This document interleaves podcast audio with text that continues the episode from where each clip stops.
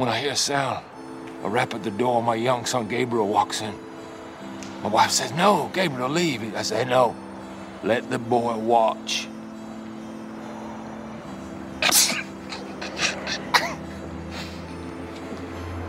let the boy watch. He needs to learn the way I learned from my father, the way he learned from his father.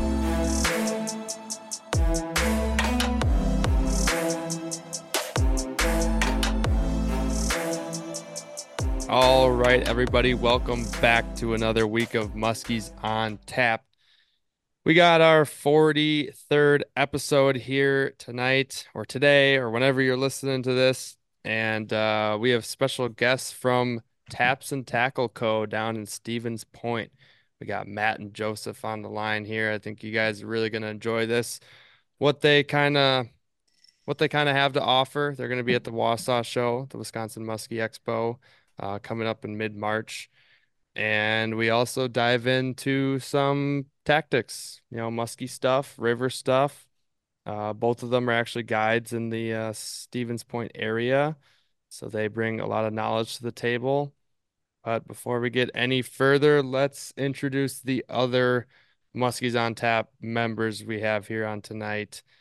I got myself, Gus Manti, and then none other than my brother Max. How you doing tonight, Max?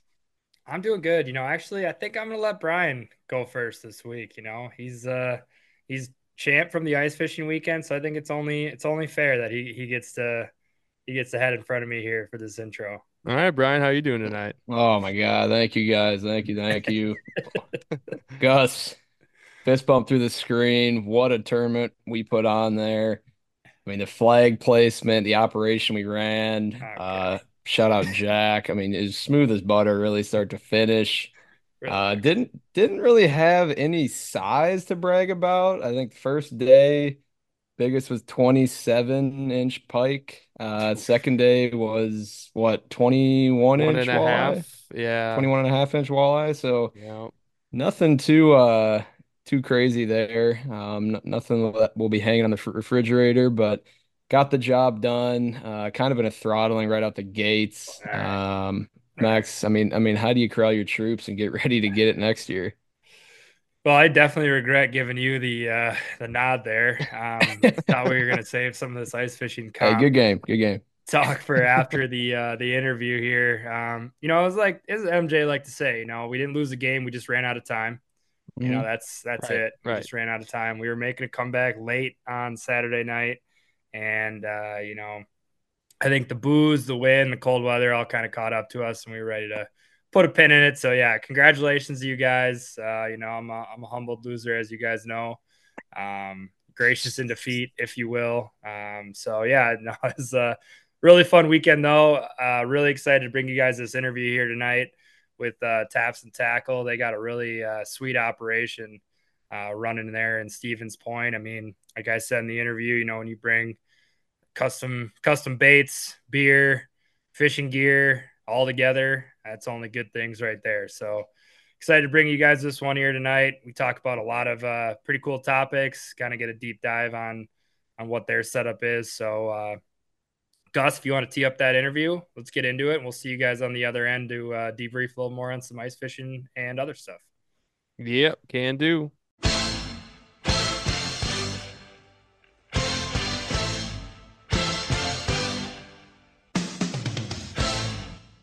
All right, guys, here on the line, we have the owners of Taps and Tackle out of Stevens Point, Wisconsin. They're going to be at the Wisconsin Muskie Expo, I believe it's called the one in Wausau. Yep. I usually just yep. say the Wausau show, but that's where they're going to be. And uh, we have Matt and Jozef here on tonight. If you guys want to introduce yourselves, say what's up. So you got uh, already something on tap there.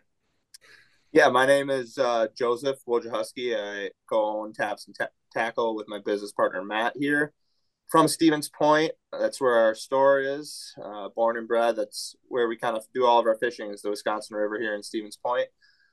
Uh, taps and tackle. We have a little bait shop, a little retail store uh, with eight beers on tap. You can come in, browse our bait store, uh, drink some of the finest craft beers in the area and, and old style. And old style. Uh, that's our bread and butter, domestic on tap. Uh, but it's a good time. You, it's a good community. What do you uh, got there? what do you got there right now? This is a old style with a touch of clamato juice, a little bit of red beer for uh for a little saltiness. I uh I wasn't a fan, and then he got me started on it, and it's a it's a curse now. It's delicious. It is delicious. nice. I've never tried the mixing of beers before. Well, except for uh, what's it called? Uh, black and tan. I think that's oh, the yeah. only one. Black and blues. Yeah, same mm-hmm. thing, kind of deal. Yeah, yeah. It's like a it's a, like a Bloody Mary of sorts, but hmm. easier to drink. So sounds tasty. Mm, it's delicious.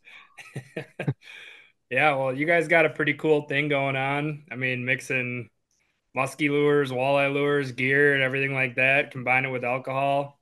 Two two wonderful things kind of paired together. It's a it's a beautiful marriage you guys got going on down there. And um, I remember the first time I stumbled across you guys on Instagram, I was like, "What the hell is this thing? Like musky guides, whatever." Or we'll get into your guiding, but like some musky fishing and other fishing mixed with uh, beer, mixed with bait, uh, customized lures, everything. So I was a huge fan right from the jump.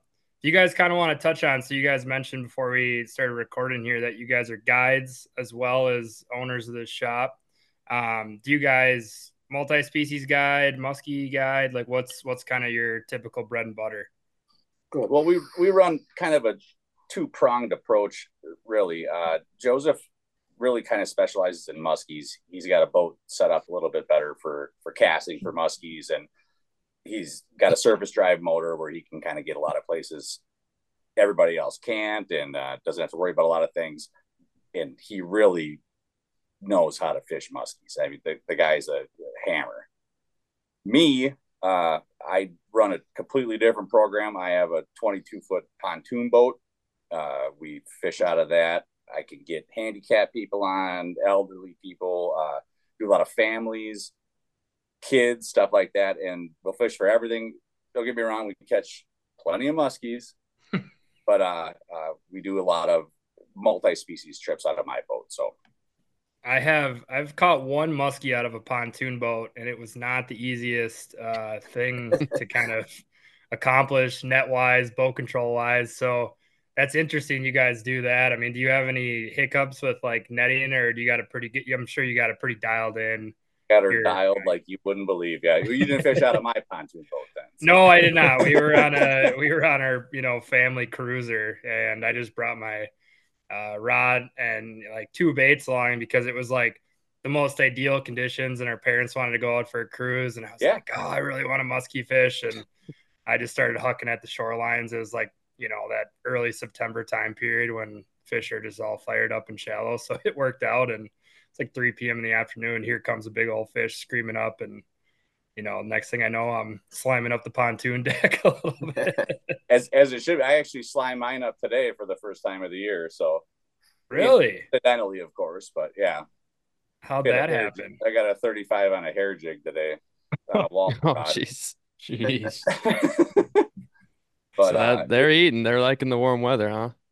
Well, yeah, this one was fat. Yeah, I think was full of eggs already. So pretty young for a fish to be full of eggs, but uh, definitely. I got the pontoon boat set up mostly for trolling. So a lot of people that can't cast a lot or I can fish three people out of there casting fairly comfortably, but trolling, we can put four or five people in there and uh, drag some lures around and, and put a bunch of fish in the boat. So Nice. And uh and then Jozef for your boat, that's more musky setup. What what do you have? Yeah, so it's a 17 foot uh, it's a Havoc MSTC with a 40 gator tail on the back surface drive.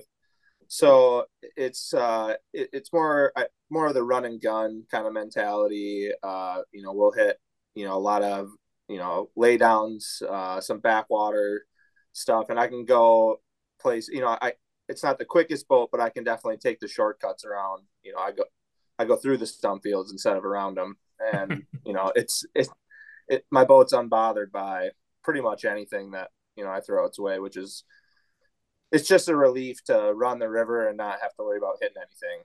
and you can really, you know, go wherever you want. Um, not, you know, there's some guys that have jet drives around here that are beneficial for some of the northern stretches of the river where it gets really shallow and you know a mud motor isn't going to help you with rocks and current. Um, but for where we are the big big flats with stumps laydowns in the current uh, it's really nice to be able to get around. But the i was going to say i think kind of like we're talking about the guiding but the guiding kind of came secondary to having the store. Like we we really didn't get into this to guide to we actually put it off for quite some time um because we weren't really sure we wanted to do it. We wanted to build the name of you know what we have in here. And it honestly just came out of a need to do it. Um yeah. there really wasn't too many people in our area offering trips. And there was a lot of people looking you know especially from you know southern regions of the state milwaukee madison um, even down closer to the border illinois northern chicago guys are going all the way up north. And you know that saves them two hours if they can you know come here and have just as good of a, of a time. So it really um, we're very thankful that it it kind of came secondary as a need.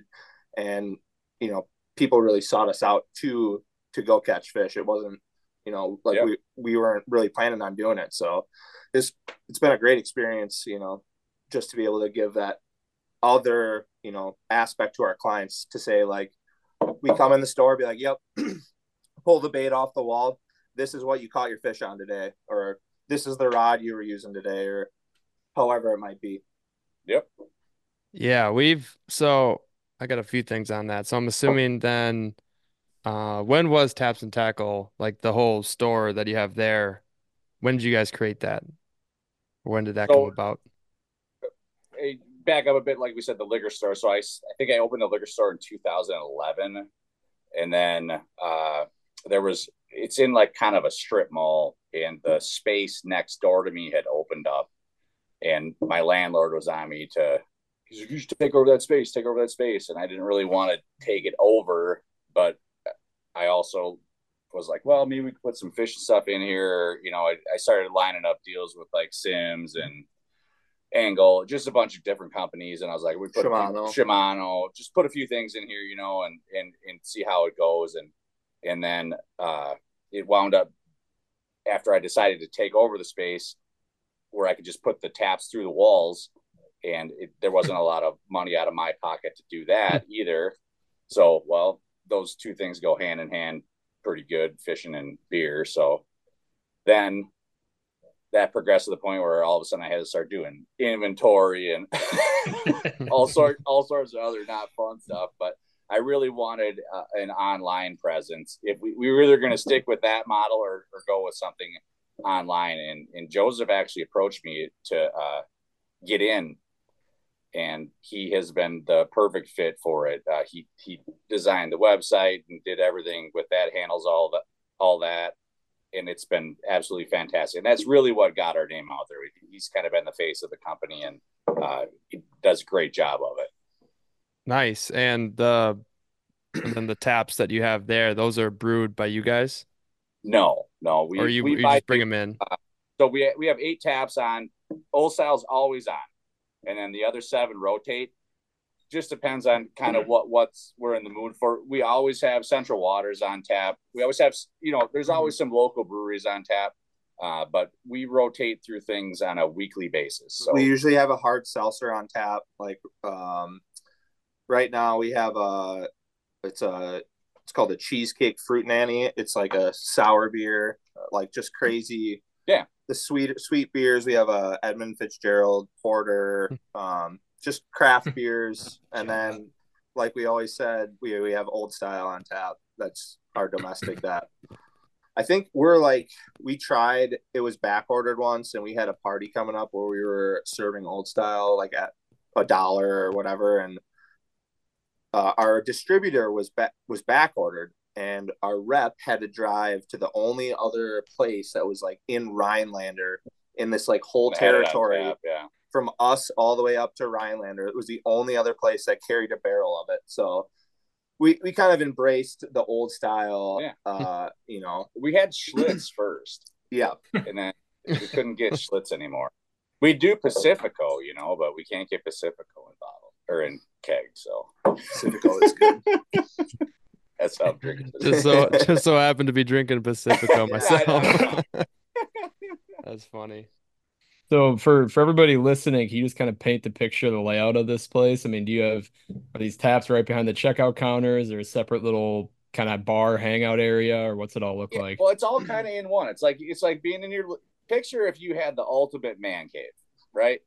You have a bar, you got taps on the wall, you got baits all over behind you. There's everything else you could think of to buy in here, but you can sit, chat with all local people that fish a ton, great guides, great everybody. It's like just a great hangout spot. it's like a little secret bar. Sometimes people Yeah. sometimes say, but Yeah. you kind of walk in and you're greeted normally by we keep our RS nets like right on the wall there, and then there's like a little small like hallway, not even a couple uh, ten feet, and it's walleye baits, bass baits, a bunch of stuff to your left, and the whole first 35 40 feet uh, on your right side is all merchandise so we have a bunch of simms clothing rain gear um AFTCO. now we, we've started uh, an AFTCO dealership. So we have a bunch of AFTCO hoodies. Um, sun shirts are going to be new this year. We're going to have those at the Mus- Muskie Expo in March. Um, hats, pretty much, you know, r- nice apparel that is going to last you and be durable for the elements that, you know, Matt and I fish in. And, you know, when you start doing it all the time, you appreciate good gear. So that's what we've tried to bring into the store. And then as you walk a little bit further, there's a couple kiosks with some Garmin electronics. Uh, we still have some Vexilars and stuff out, which I was saying today I need to need to go away. I mean, It is, it is February. and uh, but you know, live scopes, uh, arc lab uh, fabrication equipment for your all your shuttles, poles, and then you're kind of greeted as you walk a little bit further. There's a whole uh, wall of musky baits, pretty much custom muskie lures, most of which I would say 80% are custom to us. Um, custom swimming dogs, custom medusas, uh, custom shallow invaders, swimming invaders, Suicks. Uh, you could say custom a thousand times in the shop. I know, but the, I guess the point the point being is uh, that those color patterns are exclusive to us. So um, a lot of them we're very grateful that these companies work with us. Red October Tubes, um, Muskie Innovations. You know, Brad is great at Muskie Innovations. He's and just a lot of other You know, like we work with a lot of bait makers that are small that nobody else can really get stuff from. I mean, hmm yeah, we've, we've worked on curating relationships with a lot of different people. I mean, Kevin and Scott from Pandemonium, and I mean, we I was running all that stuff. Zach I mean, years ago. Baker Baits have been, you know, he he gets Mhm. us all sorts of stuff. We get, we've been working hard at that for a very very long time. So even before the shop even started, I guess. So So who's making those um custom baits for you guys? Is it actual the the manufacturers of these baits? Because I'm looking at them. I mean, some of these paint jobs, like on the ones that you guys have on your Instagram, are I've never seen some of those paint Yeah. jobs. Yeah, a lot of anywhere, like, realistic not even ones. shows. Super Very Yeah, realistic. realistic. there's so many things I can't even keep track of it anymore. But I mean, we also do like like Conklin. I mean, Yep. guy guy I went to high school with Mhm. just happened to move back to town. Has dude's got one of the best baits on the planet right now. Yeah. Can't keep up with anything. yep. And uh, you know, he we just kind of reconnected after high school, and I was like, "You make musky baits and this and get it. Well, we carry them in our shop, you know." And and Jozef had a great idea to put the blade on the back of it, and here you go. That was the best bait last year by by a long a million by a million. But eh, back to those eh, paint jobs, we I kind of walked into like uh you know, we were talking about how we started and you know, Matt kind of had something going and he had curated like you said these relationships and with different bake makers and one of the guys he hydro dips uh baits for us he'll he'll do Suicks he'll do hard baits and we've had some success with those, but we've also, I think now, you know, through the use of you know what we put our our baits through. I think we're gonna more transition to the custom custom sides, but just keep moving. I yeah. mean, it's it's baits. You you're always it's a moving target. You always got to keep finding what's what's next, what they haven't seen. And a lot of times it's circling back on what they haven't seen in 20 years. Mm-hmm. There's always something old that that pops. Yeah. So look oh, for stuff 100%. like that.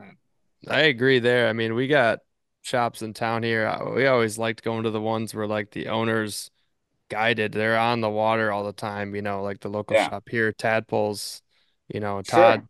Todd was always on the water and he'd have, you know, good knowledge and that's definitely important that both of you guide now too. I'm sure, you know, in the beginning of taps and tackle, like you said, it sounded, you know, you had to get the business going. You didn't have it was a little daunting, yeah. Enough time or you had to, you know, figure that part out of out of it for sure. But with the uh with the guiding thing, you're on the water all the time. You have all all the knowledge in the world to to have like the local baits that you know work and that you can, you know, sell those to your customers. That's definitely really important. But another thing I think I was going to touch on earlier with the uh, guiding the local waters, how how is the Wisconsin River in Stevens Point? Is it is it pretty darn good? Like how many people are listening to this? um, more more more more than they more than it should be. so is it better south or north? Way south to say way south. It's, it's really, really good. Absolutely incredible. yeah. And if you want to learn it, uh, take one of these guys out. There we go. Yeah. Have one of these guys take you out. Tell them it's too hard, too hard to learn on their own. Yeah, too I complex. Give, I, I give my buddies a hard time all the time. Like, we'll have a free weekend in the summer or even in the winter to go ice fish, and they'll be like, "Let's go up north. Let's go up north." I'm just like, every time, like, why? We could spend an eternity within yep. 50 miles and fish only the Wisconsin River and never learn it all. Like the and amount yeah the and amount of water around here and the amount of fish is just absurd like mm-hmm. it really all of them yeah. not just muskies i mean yeah literally everything yeah it's a it's the wisconsin river it's an absolute factory and we're we're not some of those big stretches like dubay or petenwell where it can be incredibly daunting because there's so much surface area you know, a lot of the stretches that we fish around here are fairly small, you know, nine to 15 miles long. And, and it's still a large body of water, but you can break it down. But if you don't know what you're doing, you're going to have a very, very long day doing it. yeah. And I, yeah. people always are like, well, uh, you know, the, the river, I, there's a lot of rocks out there. There's a lot of stumps. And I always say you approach it like you approach anything else with new water you go slow and you look at your graphs, you know, and you observe what everyone else is around is doing yeah. around you, you know. We're fortunate enough to have the main stretch of the river marked by buoys that which are fairly accurate, but you know, for the most part, it's like anything else. You just got to pick a small section and work from there, you know. Yeah. Just like you would a big lake or anything else, you, you know. Yeah, that that definitely. Oh, go ahead, Max. Well, I was just gonna say to kind of go off like the you know I guess river fishing and and you know muskie more specific. Like obviously rivers are kind of a different animal than you know your natural lakes and oh yeah what we typically fish in the Northwoods. Um, so I guess like for you guys last year, I mean, it sounded like you guys were were beating them up pretty good. I mean, what I guess what were some of the things you guys were doing or some things you guys focus on in the in the muskie world over there that, you know, kind of make it make it a success for you guys? I mean, um, it sounds like you both have been fishing the Wisconsin River forever. So I yeah. guess if there's just like some, you know, little tips and tricks that you guys kind of use to to put some fish in the boat, you know, I'm always curious to kind of hear that river wise. Well, Jozef put more fish in the boat than I did last year, mainly because he fished for them a lot more than I did and mm-hmm. but we had a very very odd year last year with low water all year, and with the river flow is everything. Uh, so we just kind of had stagnant water all, and we're staring that in the face right now for this upcoming year. I don't think it's going to be very much different than last year. That if you don't have flow, it allowed those fish to kind of go wherever. The bait fish didn't get funneled into anything if you have higher current, everything's got to get out of that high current and get into something where they don't have to expend a lot of energy. So that if you have a higher flow, you can really target fish a lot easier. Last year was tough. It was it was tough. We all put fish in the boat and we beat up on them good, but we really had to work for them last year. It was you didn't you didn't have five spots, you had 30 spots where you had to go check. And it was just run and gun, run and gun, run and gun. Gotcha. Uh, Norm- so, oh, sorry. So, so low, low flow kind of equates to you know having to fish a lot more, kind of just the run and gun mentality, hit a shit ton of spots, kind of try to find them. Whereas if yep. it's higher flow, you feel like they kind of pack up in certain areas, and you can. Yeah, kinda... they got no choice. Yeah, they're going to be in certain areas to get out of the current and, and conserve energy, and, and, it's a lot easier to find them if you got flow. So, a, a tip that actually we uh, I had listened to a Kurt Schultz. He's a guide, a couple uh, stretches north of us here.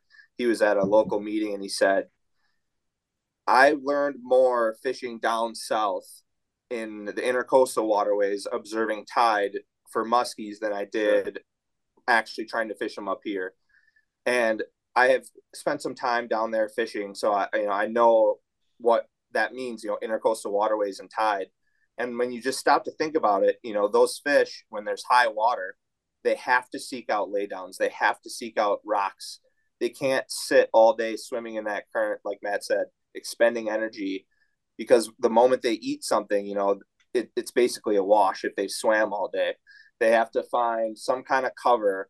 So when you know where that cover is, you can target that cover much more effectively than when they could be just roaming you know the river channel aimlessly you know almost looking, like looking for bait almost like a, almost pelagically yeah. like hmm. just roaming hmm. like they do you know over deep water and lakes you know when there's high current they're forced to the riverbanks or they're forced to some kind of structure or current eddy or some kind of slack water and well, and then to that point if let's say you do get high water right you can have one year where you have a weed bar it's not like going to a lake up north, right? Where you got that rock bar's been there for 4,000 years.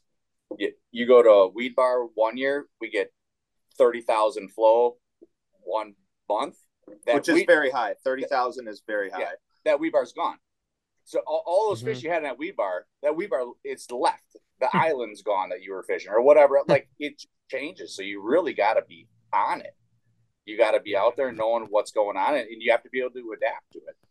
Sounds like it's just a dynamic fishery. I mean, we've that's the best part of it. It's like yeah. you always got to you're always hunting. And the cool thing too is like part of you know this is a whole other scenario that if you guys want to touch on, we can touch on.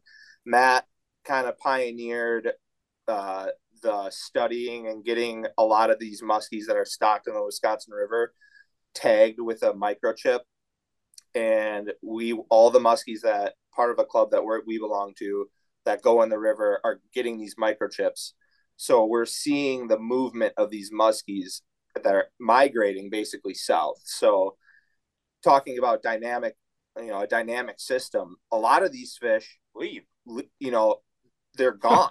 uh, I, I caught one, let's see, last two years ago, uh, we caught two tagged fish and both of them were from like eight miles away and they each moved those eight miles in about 40 days. Whoa. I mean, just oh, crazy man. amounts of movement. Yeah. Do, you, I mean, you think CFS has anything to do with that movement? I mean, absolutely. Yeah, that that's a big thing. That they'll go and I mean, we've caught them where they'll go through three, four, five, six dams. oh my god! That's... And you can so when you don't have when you have static current, the water's only moving through the hydros. The dams are just moving it, making power. That's the only water they're releasing. When there's high water, they're forced to open just their me- mechanical da- mechanical yeah. dams mm-hmm. that pushes water through. There's no screens. There's no nothing. So those fish get sucked right through them. But, and... they, but they can only go one way. Only down. yeah. So every month, pretty wild to see one go up. yeah. well, watching for that this March, huh? Yeah. well, I'd love to see a little waterfall. Yeah, but we'll see. But oh, I mean, funny. the movement of these fish that you know, it can we, be incredible. We've ha- we have data of, you know, for I don't know if you're familiar with with where Mosinee is, mm-hmm. all the way down. These fish are moving all the way down to Petenwell. Hmm. I mean, it's it's absurd. Yeah, that you're talking two hundred miles of river, but of actual like oh, you know sure. if you move if you went along the riverine system. Oh yeah, along the center of the river channel. I mean, that's a, a lot. That's a lot of river. So in are they? Oh, go ahead, Brian. Are they able to get actually into Petenwell, like you were saying, through the dam when they open up the door? Oh, yeah, yeah. they'll go. They'll, they'll go, go, through it. Castle Rock, Castle Rock, all the way down Lake Wisconsin. There's actually some really good. Uh, our friends at the DNR have some really good data on where these fish are going now, based on the fact that we have been putting pit tags in them for X number of years now. I don't even know six, six. Well, hundred percent of the fish, hundred percent, six years of yeah. the fish now are getting pit yeah. tags. So the other, the other part of the coin on that was to see if there was natural reproduction going on. So if, if we put every fish in that was stocked that had a pit tag in it, then if we caught a fish that was smaller than that that didn't have a pit tag, theoretically that fish was naturally reproduced, or it just came down from like tomahawk or I, don't you know, yeah, from way up, up, there. in our neck of the woods, yeah. Boom Lake. I don't know. I mean, right. yeah, jeez, that's crazy. It, yeah. yeah. it starts at LVD and yep. flows its way down. It's a freaking yeah. Gnarly system, that's for sure. That we haven't really tapped into too much, and that what you guys just said pretty much answers a question I was going to ask, and I usually ask people who fish rivers a lot. Is like, do the fish move a lot, or do you see fish go to like different spots all the time? And I think that some, I think that answers it. Don't. Yeah, I mean, yeah. there is there are fish like I think it's more prevalent in the sturgeon surveys. There are sturgeon that stay around, just like musk. There's a, some muskies yeah. that st- stick around but then there's a lot of them that move. It, it, it's tough to say how many stick around. I feel like we're getting more that are moving. That well, we with uh, U, UWSP here, they have a pretty big fisheries uh, program there, and they'll do radio telemetry studies with these fish, where they'll actually put a tracker in them, not a, a, the pit tag like we're talking about. The pit tag is just like a, it's the size of a grain of rice, and you have to have a special reader to read. It's like your thing, dog, like if you put one in your dog, right? Mm-hmm. Um, oh yeah, that same type of thing. Uh, they'll do radio telemetry studies with these fish and put an actual tracker in it, and then they go out in boats and wave a wand and figure out where the fish go. So they'll have some fish that never leave a hundred yard area, and they'll have some fish that are up nine miles, back down seven miles. They're just they're just wandering. So I and I'm I feel like that's a fairly common thing everywhere. You know, some fish are weed fish, some fish are rock fish, some fish. It's just that's how it is. So you guys talked about the Conklin. Uh, if I, I hopefully I pronounced that right. The Conklin yep, baits doing yep, uh, doing really well for you guys last year. So it sounds like you know these fish um, are moving around quite a bit, and so when you actually do kind of you know dial them in and, and find them, um, what type of baits are you guys throwing? Like, what I'm always curious to hear what river fishermen throw because it sounds like the glide bait did really well for you guys, which makes sense. You know, working that in and out of cover, um, you know, easy to kind of hang it in their face. Are you guys throwing much rubber? I mean, you got some awesome, awesome customized Medusas and stuff like that, like some big rubber that works well for us. Um, you know, interested to hear how you guys kind of throw some of that stuff in the river if you do um, just because it's a little different than you know what we're typically doing, just bombing cast out and ripping it as hard as we possibly can. you know, back a lot of the times. Talk to me, talk to me about casting. Well, I didn't really realize like when I like started guiding, like kind of the fishing that we kind of do and what it kind of takes.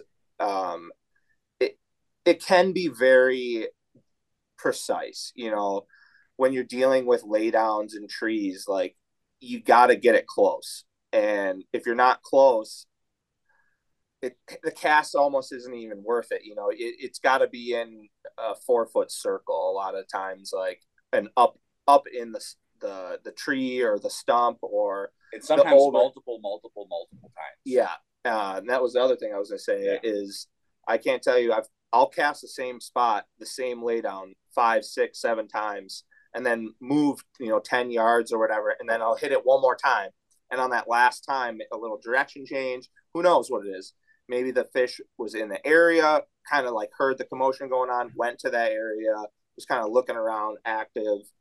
But you know, I feel like a lot of the baits, like going back to what you know, the question was last year, I just couldn't take off the glide bait. Like I just two years ago, I prototyped it and it was just a stud. And then I just started fishing with it, caught like a 43 on opening day.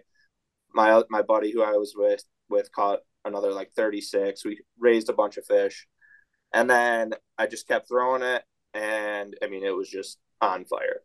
But you really yeah. dialed it presentation with yeah. it as well. Like he, yeah, you had like there was a pretty specific presentation that he was doing with it that was working incredible, and he sure really dialed it in. But I mean, my boat partner a lot of times usually there's a swimming dog on. Someone's got a swimming dog on a rod. A bucktail is normally on a rod, and then you know not too much rubber. Honestly, I really we're fishing in like six feet of water, and in stumps or like in rocks. Right. And it's, clients, it's, it's kind of like combat fishing, like hand to hand. Yeah. Yeah. You know, you got to be able to maneuver your bait. Like it takes a little bit, like you see a tree kind of going down like into the water in an angle. And you got to think like, okay, that tree, where is it in the water column as it's going down into the water? Like how far to the left do I need to, or right do I need to cast it? You know, to barely get it over this tree or whatever. So you gotta you gotta really kind of picture what's going on underneath the water, not only like above the water what you see because it's it's usually a whole different ball game. And that's the thing when the water gets low, it's a good tip. You gotta take mental pictures, right? Okay, look at that. There's a stump that comes out four feet. You know, water's low. I'm seeing that, and the water goes up a foot and a half. You'll never see it and official sit behind that.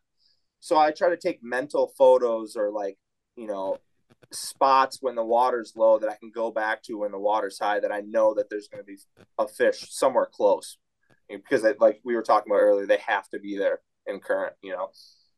So for me, again, two pronged approach, right? Completely different. Uh, I really worked hard for a lot of years at, and some people may poo poo it, it's fine uh, but trolling and trolling on the river is your favorite. You love it. Yeah, I love it. I absolutely love it. But every a lot of people, a lot of people are up. a lot of people are frightened of it, and rightfully so, because a lot of things that Jozef was talking about, you know, a lot of the trolling I'll do being three feet of water you know, or you know, and when it goes wrong, it goes wrong fast with a lot of rods in current. You should see his front hooks Jeez. on some of his crankbaits. They're literally gone. They're gone. The front hook is gone like from hitting every, the rocks. Every musky fisherman would cringe at some of the hooks I have on my lures because the bottom hooks, just from digging into everything, are they're rounded over. You're you're not even going to get a fish on those, but. Um, so let, us talk it, about that though. I mean, like, yeah. so are you? I mean, this sounds. I mean, this is kind of crazy to me. Like, you don't really hear of too many. I mean, maybe I'm just. You know, no, yeah. to it. You don't really hear of too many people trolling in rivers. You know, it's no, not. Um, and so like it, it, it's gonna get worse when I tell you what I troll, but I was that was gonna be my next question is like what what baits are you putting through absolute hell down there? Hopefully not too expensive ones. well, that's uh, well. so um, we I run a few different things depending on the on the time of the year. So usually, I mean, we get rolling right around Memorial Day here, and that time of the year, those round kind of you know uh, bluegill style looking crankbaits. So SS shads, I run a lot of SS shads. Those are kind of the the right off, right at the beginning get go bait. Um, the beauty of the pontoon though is I can run 12 rods off that boat without boards. Uh, I got oh it rigged God. up so that I don't have to mess around with planer boards or any of that. They all got their spot. Everything goes in, and I can run them at the right depth. But SS shads are are really my go-to right away, and then the rest of the year it's it's Bakers. I've been working with Zach for quite a few years now. And he actually made a seven and a half inch squirrely tail just for me uh, that we absolutely crush fish on. It's probably not fair. It's a lot of fish. yeah. What, yeah. How, and, how, back are you? How far back are you? I mean, are you short line trolling, or do you have them back there on planer boards? And He just I don't, said no I don't. I don't run boards at all. I run everything. Okay. Uh, in I don't even want to say this online. you don't. Yeah, don't. I mean, if you got, no, you got my uh... best. My best rod, uh, hands down, is in the front of the pontoon boat, and it's halfway back to the end of the pontoon boat. the old underneath, yeah. Yep. Whoa. That gets eaten nine times out of ten. That's, That's crazy. He's got a LiveScope facing backwards off his pontoon that you can see the baits and the fish just follow. I mean, it, oh yeah, those are the ones that missed the first rod. right. Yeah. Yeah. it it it is really something special. To I mean, the comfort. I always tell, that. I always tell this story. I take my girlfriend fishing and Matt's out there on the pontoon and we're at the boat landing and he's going by trolling. And my girlfriend looks at me and she goes, What are they doing? And I go, They're fishing. And she goes, They're laying down. Why can't we do that? I'm like, you don't want to relaxing. Sounds kind of nice. You do it. You do it when you're my age, maybe. But, yeah. He's got it so dialed. The thing of it is, it took a long, long time to get that figured out. I mean, you have to know that the having a Garmin with the mapping feature in the boat. I mean, I've had Humminbirds, but Garmin's mapping feature, like I said, the river changes all the time, right? So I, as soon as I get in the boat, I turn that thing on and I'm charting right away, so I know exactly where I'm at in the river at all times, and that's what really allows you to know where you got to go, know where to turn, know know where everything is, and it's can it suck? Yeah, I mean, I've busted a lot of rods and done a lot of dumb things, but we got her pretty dialed in now. I'm just That's trying to picture legit. like 10 rods off the side of your pontoon and three feet of water. I mean, the engine's back there rumbling and fish are hitting the lure 10 feet in front of it. It just seems uh-huh. so bizarre. yep. It's awesome. And, and Sounds honestly, like it. Yeah. It can get it can get wild in a hurry. It, we do we do okay. I just don't run a ton of musky trips. But uh, this year I I going back to the pit tagging thing, I got my numbers back from last year, and I was a, a lot lower than I thought I was on muskies. So uh, we're gonna hit, we're gonna hit fifty or seventy five here this year is gonna be the the number. So nice. Do people uh seek you out knowing that you do this trolling, or if somebody books with no. you, Matt, they're just like all of a sudden you say, "Hey, we're gonna troll on a on a floating couch, and we're gonna catch muskies." Yeah. yeah. Well, no, they don't. Like most of my trips are, you know, just kind of multi-species trips. But uh, I'll have some. They'll be like, "Yeah, we'd like to catch a muskie," and I'll be like, "All right, give me 45 minutes, and and then uh, we'll do that. And now we're done." So now we go back to walleye fishing. yeah, that's awesome. And are it's are you the, trolling? Oh, go ahead, Gus. Sorry. Uh, that's all right. I I just wanted to ask if it's uh three lines per person and if there's a maximum down there, just so people know. Yeah, it's three lines per person. There's no on the river. There's no maximum per person, so it's not like up north where I, I believe it's. Is it two up north now? Uh, it's maximum of three, one per person. One per person. Okay, yeah, um, we're yeah. three per person down here. Yeah. Okay. Yeah, so that's so, that's different. That's yeah, we let her used to. nice. Okay, Max, you can go ahead. I was just gonna ask if you're if you're doing the same shit for walleyes, if you're trolling for walleyes, or you're actually posting up on spots and. No, know. normally, uh, I have a very good walleye bite trolling. This last year with that low water, it absolutely never materialized. I was hmm. beating my head against a wall, trolling, and I, I mean, I'm trolling number eleven flicker minnows, looking for walleyes, and it was like muskie, muskie, muskie. oh you know, he's God. he's out guiding, and I'm like, yeah, we got three today. And he's like, and I'm like, I ain't got a dang molly all day. But uh, yeah, so this last year was a lot more uh, spot on, spot on, spot. I mean, I had to have 40 spots in my pocket, and we either the bait was there or the bait wasn't. If they you didn't get it first five minutes, you're out. So that's nuts. Yeah, that's uh no that that's cool. So like I mean, what's what's kind of the? Are you guys still working on the the the guide shop balance, or you just kind of I guess you know what, what's kind of the uh, you know what I'm trying to say. Like, yeah. how often are you guiding? How often are you running the shop? I mean, you guys got a lot of balls in the air here that you're you're trying to juggle. Yeah, yeah, you're telling me. Yeah, yeah no, Matt, Matt is, uh, has a full plate, uh, even without the guiding. Uh, so I I take a lot of the responsibility into the store here. Uh, Matt's here a couple days a week or more, in and out. I'm in and out. Uh, I'm here two days a week, but then I'm in, in and out doing paperwork at nine. It just, just depends on like guide season. I'll be in here at two in the morning doing paperwork or whatever, whatever I got to do, and then uh, and then I'm just not behind the register a ton uh, like I'd like to be. But I mean, it, it it's kind of a a sweet spot, right? Like I feel like a lot of our customers come in and they want to talk to Matt and I, uh, you know, want to learn about muskie fishing, want to, you know, you know, shoot the shit. And when we're out guiding it, it makes it tough to, you know, keep that brand going as a small time fishing store. We have great employees here that are here when we're not we here. Fantastic employees. Yeah. And uh, we've really taken a liking to, there, to a lot of these guys. Yeah, we leaned on them. Yeah. yeah and uh, we, uh, we're fortunate to you know be able to leave the store uh, in their hands kind of when we're when we're out doing that. But you know back to the sweet spot kind of thing i, I think it's a good balance because you know i'll hear like oh i stopped in and you weren't there. And you know i, I want to make everyone happy and i want our brand to you know flourish and continue to grow. And you know when someone says you know, they they are you know in essence disappointed because i wasn't there because i was out guiding you know you try to balance it all. So yeah. it, it, makes it tough sometimes, but um, I don't try to overbook myself. Like if I can do, if I'm doing three a week, I think that's a full schedule for me guiding wise. That way I can devote my other, you know, four, three or four days to the store here. So, and that's where I'm at too. I'm doing three days a week. I max it out at that.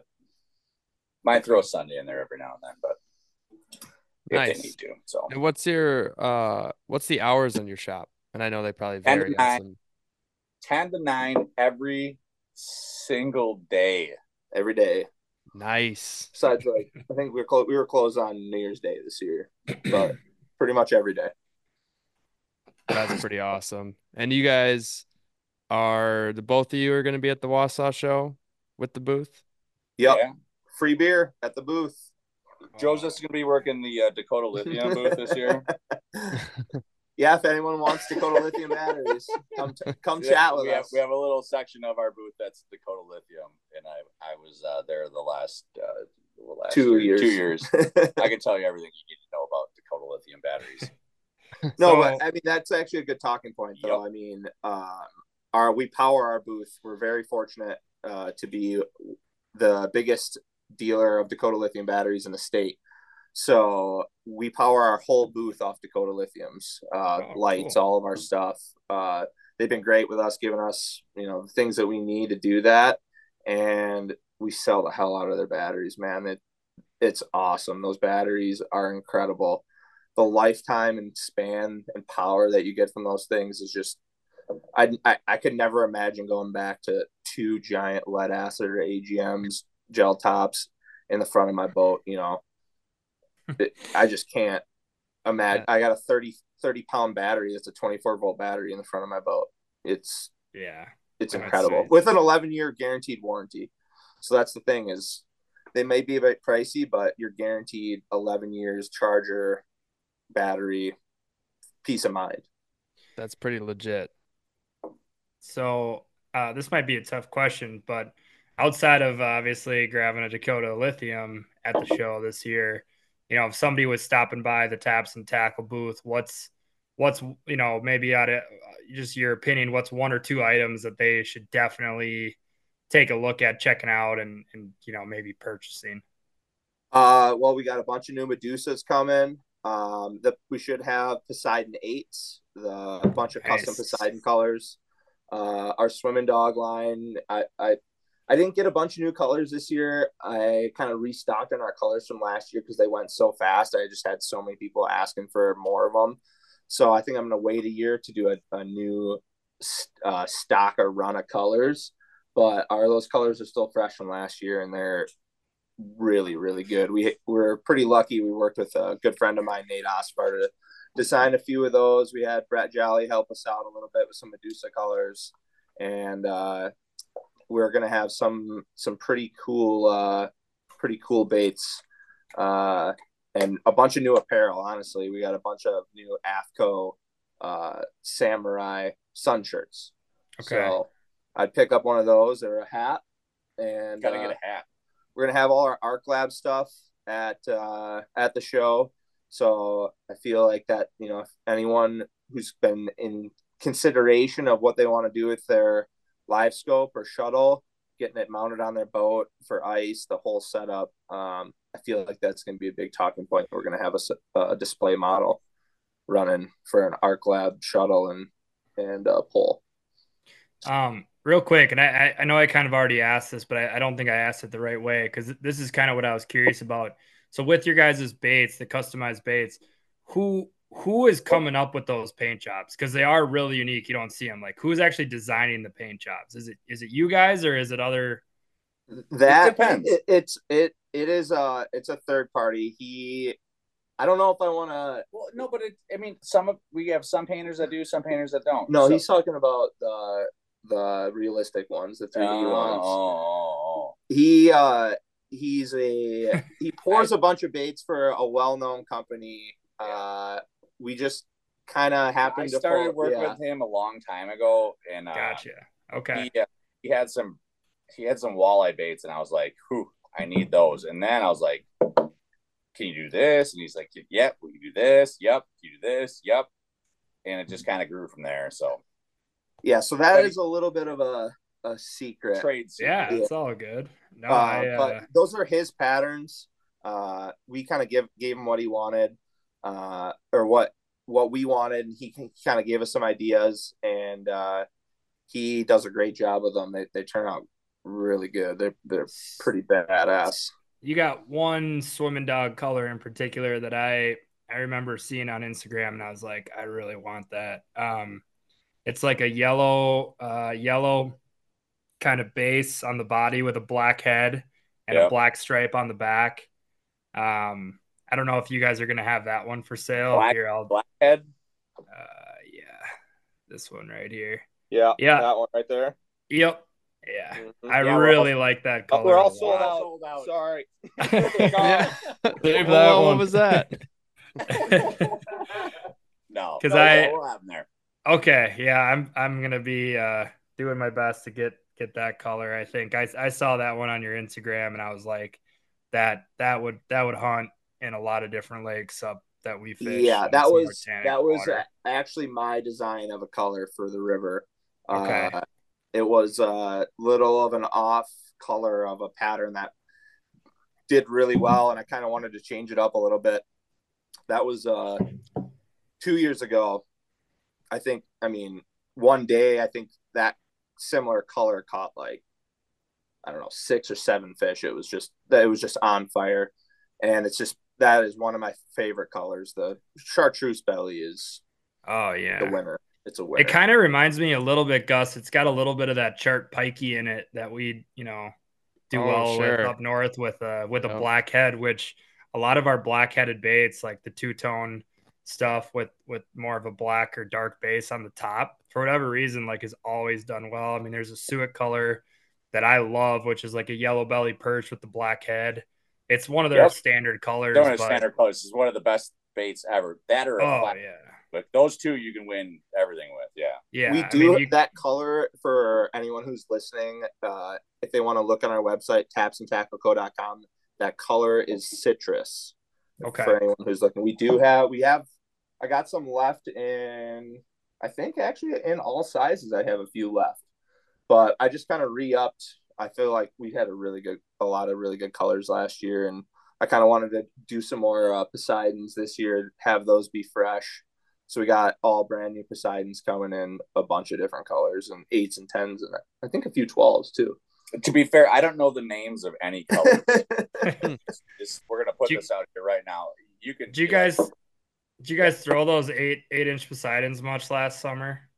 I didn't actually really at all. Them, no, I I mean, like I when I tell you I threw a, a glitch pedigree from Conklin like the whole time. It was pretty much I think every every month but July. I couldn't catch one in July on it. But it that's that was when the bucktails were on.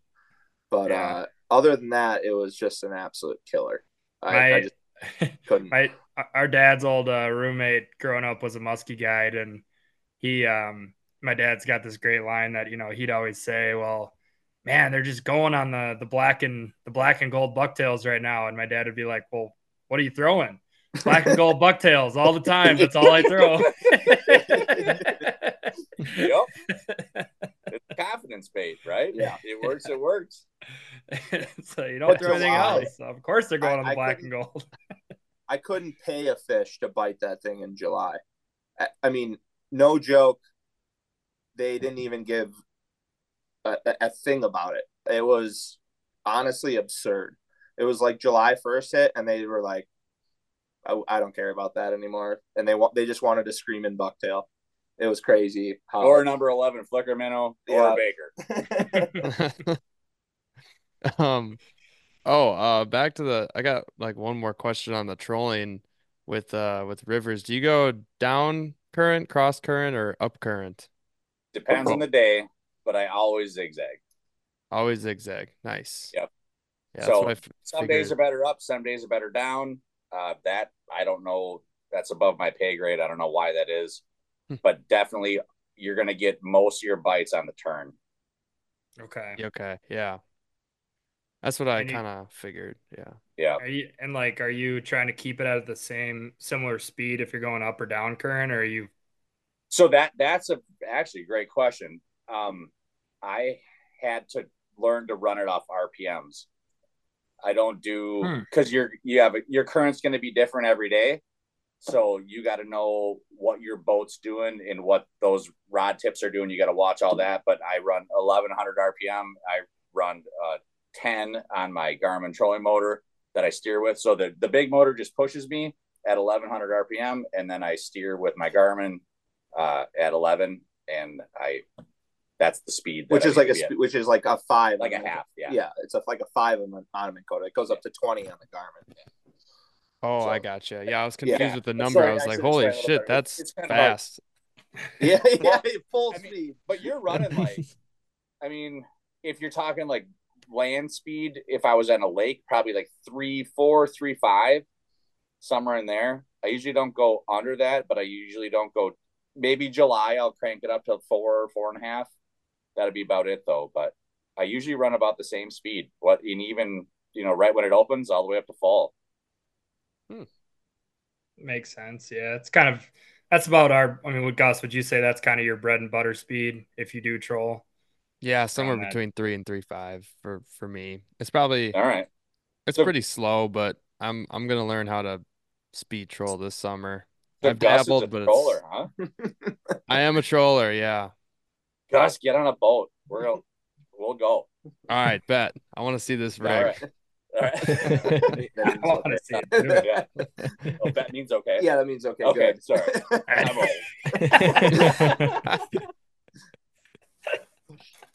Oh, oh that's good stuff. Um, all right. Well, forgive me for not knowing, but I mean, do you guys do any like seminars or anything out of the shop? I mean, this would be a pretty good place to to listen to some people talk muskies with with kind of some endless kegs.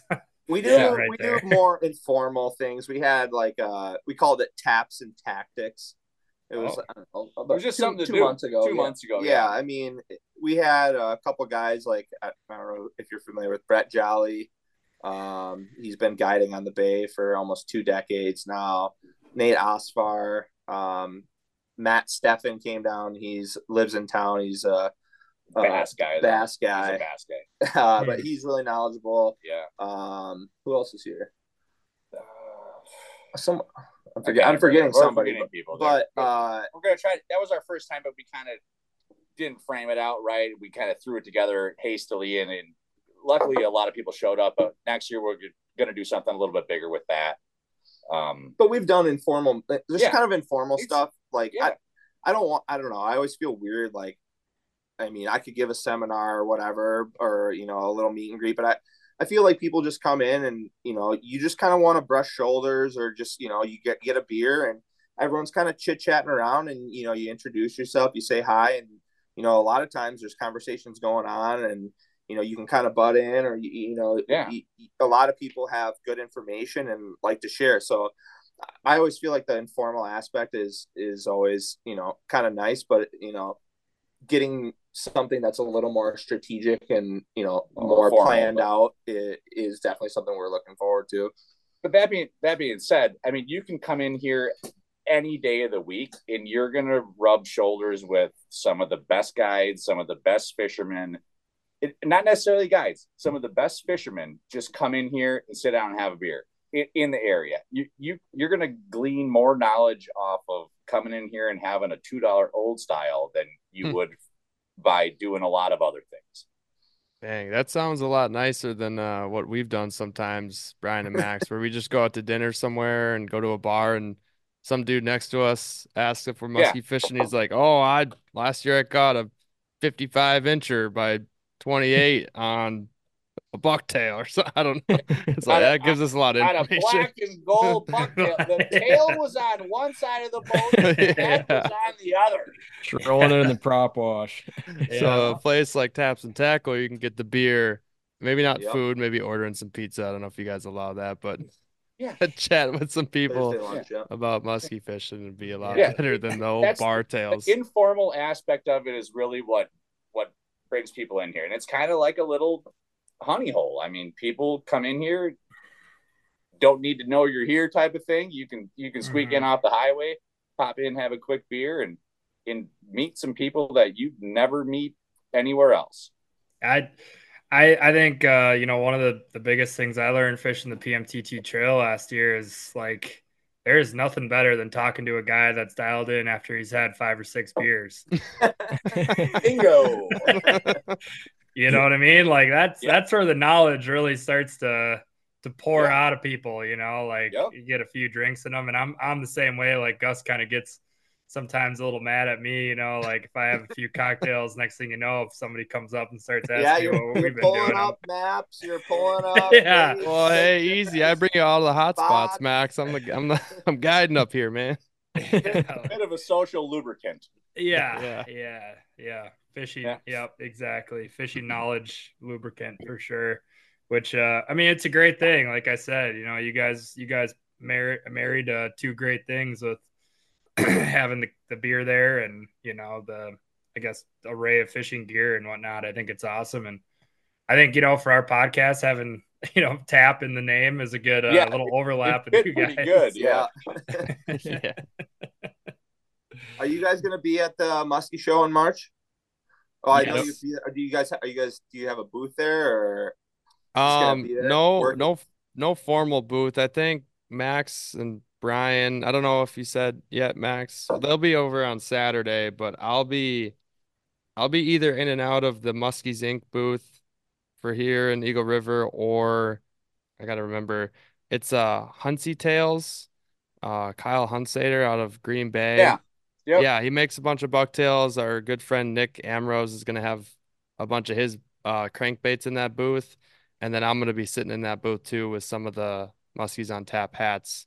So I'll be in to be I will be in and out of two booths probably. So informally, like yes, I'll be there the well, we got free beer all weekend at our booth. Yeah. So oh, I know where I'll be. What, yeah. What's the uh what what is going to be on tap if you're able to share? Oh, we're, yeah, we're doing Busch Light. We, we feel like that that's Perfect. the, the lattes. Perfect. Yeah. Yeah.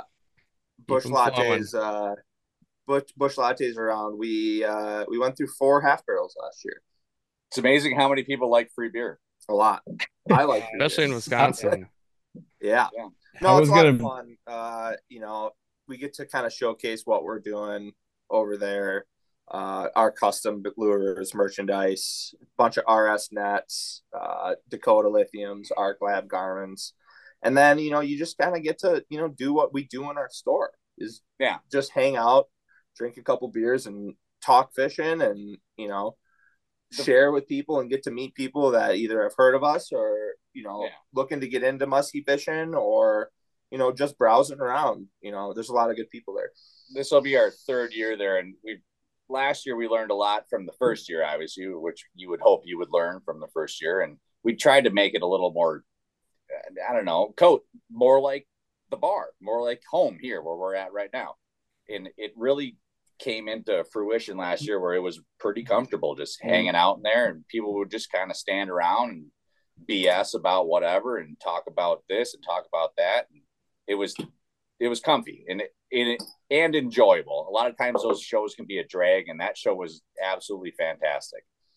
Yeah, it's it's always been great. The Wausau prior to me, I, I just went to the Milwaukee show. Prior to that, I've only ever been to the Wausau show, and I've always had a blast. It's yeah. been the greatest. You know, it's the best show for sure, and it has the and, most like quality fishermen at it. Like I feel like that show has actual legitimate fishermen at it, and, and everybody that goes to that show is is on point. You can talk yes tactics, you can talk whatever with everybody there, and just about everybody knows what they're talking about. Nice. And you guys have the same location as last year, if I remember. It's like somewhere in the middle. Yeah, a couple be. rows in. Uh, yeah, I think it's the same location. They might have moved the opening doors. I don't know. I oh, was talking to Rich the other day. I'm not really sure on the layout, but I, I'm pretty sure we're right in the same spot. So we were right by like Suick and uh, a couple other guys, Tooth Tamer maybe last year, but kind of yeah, right in that middle spot. Okay. And so I think usually it's and if if they, as long as they didn't change it, kind of you'll walk in the doors and we'll be right there, right in front of you. That's perfect. That's the best spot. And whatever your count on half barrels that you're bringing, uh, we just had Brady Martz on with Bam Bam Bait Company. He likes Busch Lights. Might have to yeah. double it. What's your? I've been trying to get I've been, I've been trying to get his baits in our store. He's coming to the Wausau show because I told him about it. I don't know if he'll say that publicly, but I definitely was messaging him and was like, "Hey, like you should check this show out. It's a good time." And I've been trying to get his baits in here. I know he's been pretty busy there was maybe well, we'll get an extra half barrel then. Maybe so let's, let's some, but yeah, what he said. Baits for baits, baits for Busch Light. Yeah, baits for Dot org. I've got a brilliant idea for you guys, and I know you've only got about only got about two weeks to get the jump on this, but you look like, like a yeah, man what about he is the easy idea guy. You, you, got you got a Magnum swimming dog, and you plaster the whole side with a Busch Light logo. You get another one with a Coors Light logo, and we auction these things off at the Muskie Show. so, well, this is a little different than that, but uh, this is a good thing to talk about. I don't know if you guys ever heard of Matt Worth. Yes. Yep. Yep. The Worth flap dude's, tails. Dude's a legend.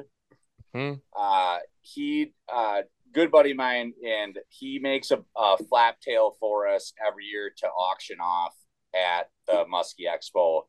And we use the proceeds to go towards a charity that uh, my daughter has special needs. So we use the proceeds to go towards a charity for her. Uh, so he is bringing up, we got, I just got the posters finalized today, but we're going to be uh, raffling off a Matt Worth flap tail there as well. That is absolutely incredible. The picture, like the pictures I saw of this bait ready, are phenomenal. So that's something that we do every year uh, for raffling off there. awesome! That's, that's very that's cool. Amazing, sweet. I uh, I'm not the idea guy, but now we can still entertain the Busch Light. It's great. Yeah. It's great idea. I I have might take some time to get that printed on the bait, but maybe next year. Yeah. I was just uh, I was just gonna say I, I, think I'm starting to come up with some stuff here now that we we're kind of rolling, especially with these flap tails. Maybe you could give them the nudge, and if we could get a Busch Light flap tail, that will be hmm. used. Mm. Yeah. now this is hilarious because initially he makes a batch for us every year. What this be the fourth year now? Yeah. And uh, he makes a batch usually like 10. five to ten, something like that. And I wanted to do the first year I wanted to do like an old style one, a Schlitz one. Oh, awesome. And I was gonna have um Dead Meat Customs make the eyes with where it said like the had the logo and the eyes and and everything like that. And it just got to be a little bit too much because I I was asking too much for Matt, and I realized that he's Yeah. been so gracious for so many years that I was like, eh, it's a little bit too much. So I mean, an old style flap tail would be epic. Like, I don't, I think with top water baits, I mean, I, I could be totally wrong. I don't think color really makes a hell of a difference. no, you just rattle water bait. black. Yeah, And, uh, I mean, what you know, when a muskie's looking up and sees a flap tail, like, see the Yeah. sky. That's about it Yep. on the bait. So, Yeah. yeah. if you had like a Busch light uh, or old style, you know, beer wrapping around the flap tail, that would be a hot, hot button item. I, I mean, we can get we can get on it. it depends on how it depends on how much we want to get sued. I mean, yeah, I don't know how much you guys have listened to our pod, but we we rip off movie quotes directly from uh, you know certain movies for every single episode to start the show. Yep. Yep. And for any listeners that do know the uh the transition sound that I use is from an old SpongeBob episode, the Krusty Krab training video. Nice. Oh.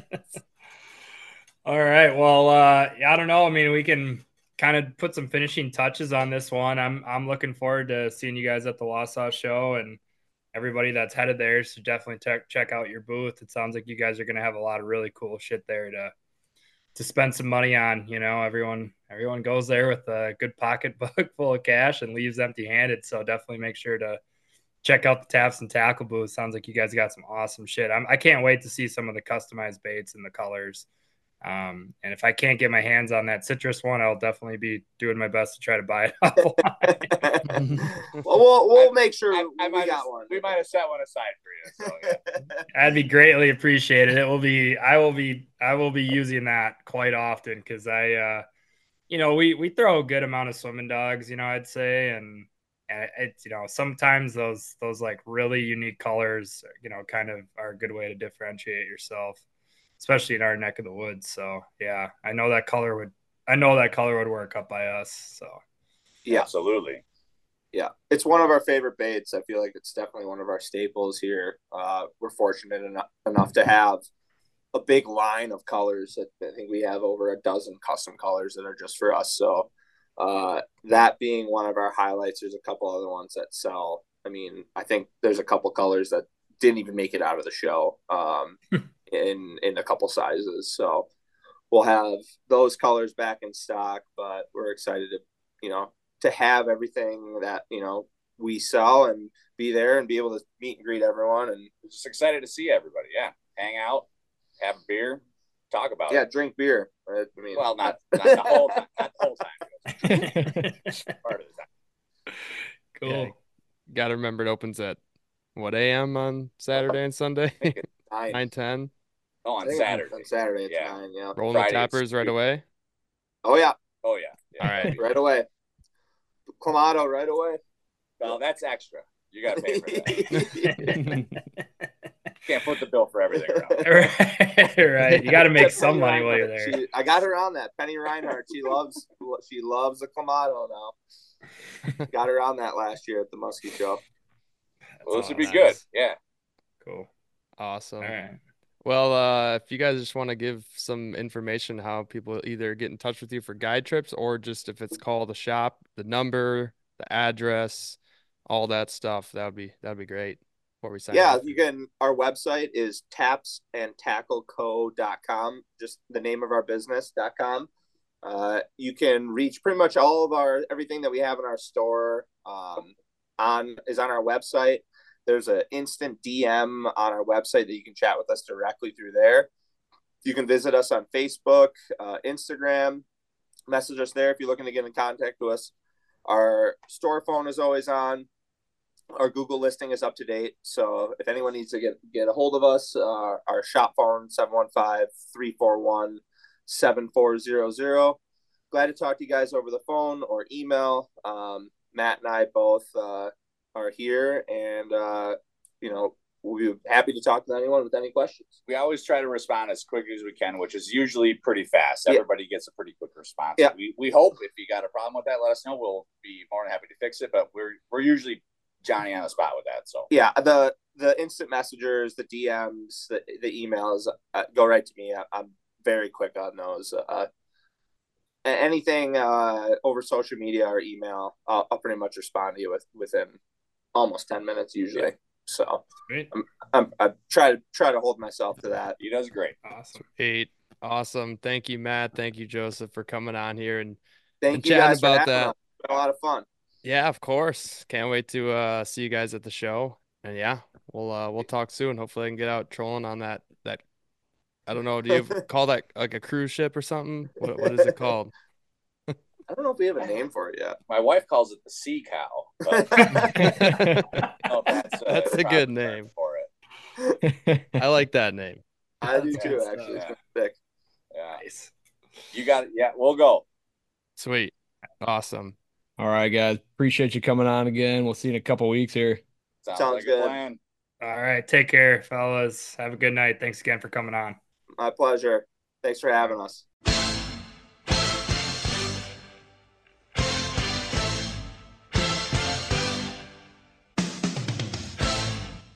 All right, that concludes that interview with Matt and Jozef out of Taps and Tackle. Can't thank them enough for coming on. Two great guys who are running, you know, a very unique business out there in Stevens Point. Uh, I wish they had one up in Eagle River. I'm sure we would stop there in the morning, you know, maybe a midday break coming off the lake, grab a beer, grab a new bait. Seems like a dangerous combo or dangerous uh, combination for your old wallet. But uh, Gus, what did you take away from that combo? Uh, probably that I need a a pontoon boat to go troll in the uh the gale the gales of November when they when they come about on the lakes up here and put a little enclosed shelter and go trolling. I just go do my thing and be unbothered by that freaking wind out there. That's what I learned big time. Tiller tiller game, you know, it's it's hashtag tiller life for sure for me for years to come.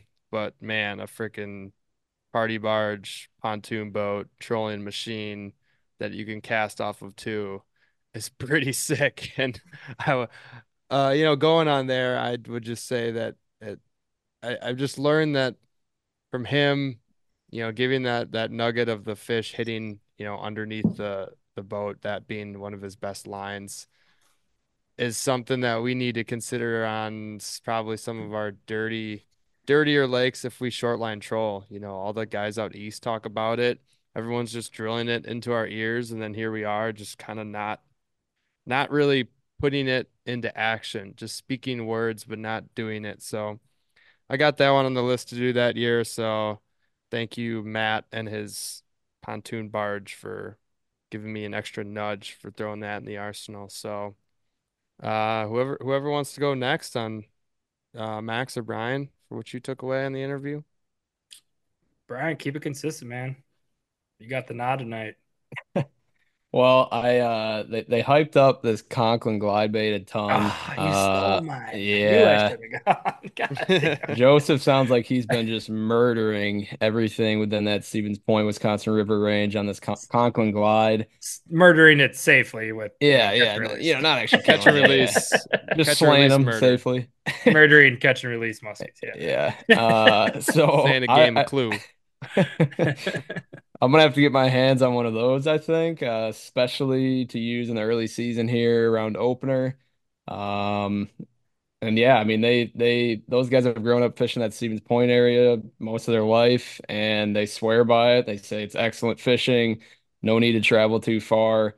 Um, I'd like to check out that part of the state. I've never thought about fishing Stevens Point, honestly, but um, yeah, I mean, they've fished it for so long. I'm sure they, you know, it's pretty easy to them, but fishing a river, especially of that caliber, is no easy task. So uh, I'm sure, you know, you got your ups and downs learning that part, but you know, it sounds like it has a lot of great fish to offer. How about you, Max? What you what you take away other than the Conklin? Yeah, caught your eye. You stole mine. Um, I think you and Gus kind of both stole mine a little bit. I mean, I was I was uh, pretty intrigued about the pontoon boat trolling. That whole setup sounds pretty righteous. You know, catching catching fish underneath the floats. Uh, the Conklin glide bait, yeah, definitely gonna get my hands on one of those for this year. Well, you're a swimming uh, dog. Yeah, swimming dog for sure. That citrus oh, yeah. color looks money. So definitely gonna be picking up one of those. You know, also it sounds like Taps and Tackle Booth is definitely a must stop by with some free beer and um, you know, all that they got to offer. So yeah, that was probably my some of my main takeaways. Um, I agree, you know, fishing that different kind of part of the state, I guess, for us would be would be interesting. Um, you know, Wisconsin River is always kind of a body I guess, water that we've wanted to tap into a little bit more. So sounds like those would be some good guys to to link up with in the near future to kind of get some good insights on that. But I guess we've been putting it off for long enough. So you guys want to take your victory lap here on the uh, the ice fishing weekend? Congratulations on the dub. Uh, again, gracious in defeat, obviously. So going to give you guys your uh, your roses here. Uh, feel free to feel free to unload on on me and uh, the old heads. We didn't Don't get worry. it done this weekend, but uh, yeah, congrats to you, uh, to you young bucks. appreciate that, Max. I think uh, I think this is now the time where I edit in a uh, "We Are the Champions" Queen. Let that roll for a minute. I could put Brian singing in there too. well, I mean, we got, we got her done.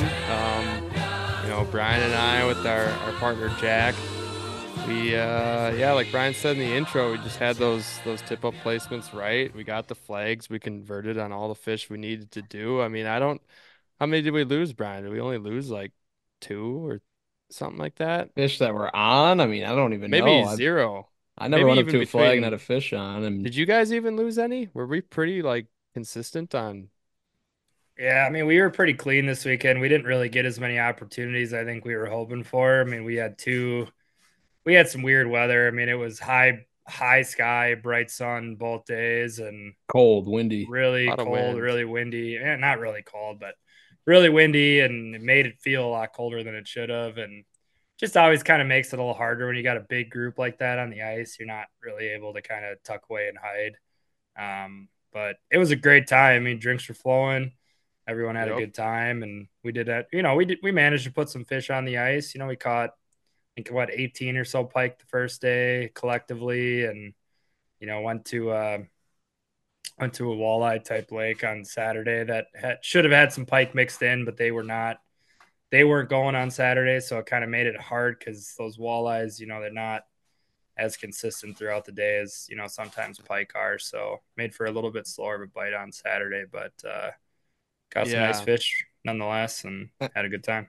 I think uh, analyzing the patterns of the flags early on and reacting was the key, especially on Friday. Saturday, I don't know about you guys, it didn't seem like there was really a pattern in the depth range they were in. It was pretty sporadic, and we had right. Couple hour lulls. But Friday, we noticed that the fish were typically a little bit shallower than what we expected on our original setup. Um, so after we mm-hmm. saw like a couple flags in, I mean, it wasn't even, I don't know, maybe five feet shallower than our deepest one, but those were the flags that went up first. And I think two flags in, maybe, uh, we moved a couple of our tip ups from the deeper side on the other side of the drop off back up, kind of on the main break line. And um, yeah, I mean, we made the change quick. Uh, I think Max, you followed a little bit later, and by then, you know, I mean, it was it was too late, unfortunately. yeah, we we kind of lived and died by our original setup. You know, I don't know if that's due to a little bit more laziness this year. You know, maybe we weren't as hungry after winning, after cleaning you guys out pretty good last year. Um, you know, not to bring that up, but had to. Um, so you know, it was uh, a little different this year. I think you guys were a little bit more active on the ice. You know, Gus was just your horse. You guys rode him all weekend. He was out there drilling holes, moving flags, Freaking checking guide bait. mode.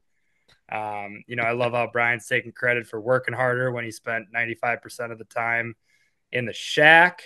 Um, you know, not to pile on here, uh, but you know, as a as a big group effort, obviously everyone's trying to pitch in and do their part and bring food and bring drinks. And you know, Brian, um, you know, decided to come up with this brilliant idea of, hey guys, I got this Blackstone grill, and I'm gonna bring it up. That's gonna be my contribution to the weekend.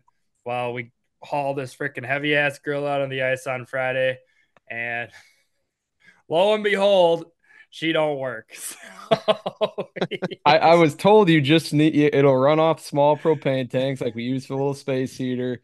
And uh, I wasn't informed of the adapter piece that you need in order to Hmm. connect it to the grill. Um, Didn't want to check on that though. so I essentially brought a thing. I essentially brought a table, which you know was very generous of me. Mhm. Um, Yeah. but yeah, I mean, we we you know we adapt. We you know survival of the fittest out there. We quickly realize we need to build a fire to survive. Mhm. Uh, Max and I ran right. ashore, gathered a bunch of timber, and uh, started our own fire on the ice. And some of us, I mean, Gus, you cooked a mean broth on that. Didn't look pretty. Uh, it looked like it kind of blew up in the fire, but The casing came off, it broke into two pieces, and I was pretty much eating coal. So yeah. thank you, Brian. kept our team powered though long enough. Oh yeah, that plenty of was- power out that was- there. Excuse me. Yeah, that was gnarly. That brought that that Gus took down. I'm not sure. You got a whole nother lining in your stomach. She said just Good well, thing he- man. he's. I- good thing he, Gus isn't doing catch and cooks on his guiding trips. I don't, I don't know. Someone's like, "Are you sure we're supposed to be cooking this fish whole?" Yeah, yeah, yeah, yeah. Just shove a stick through it. Yeah, Yeah, yeah.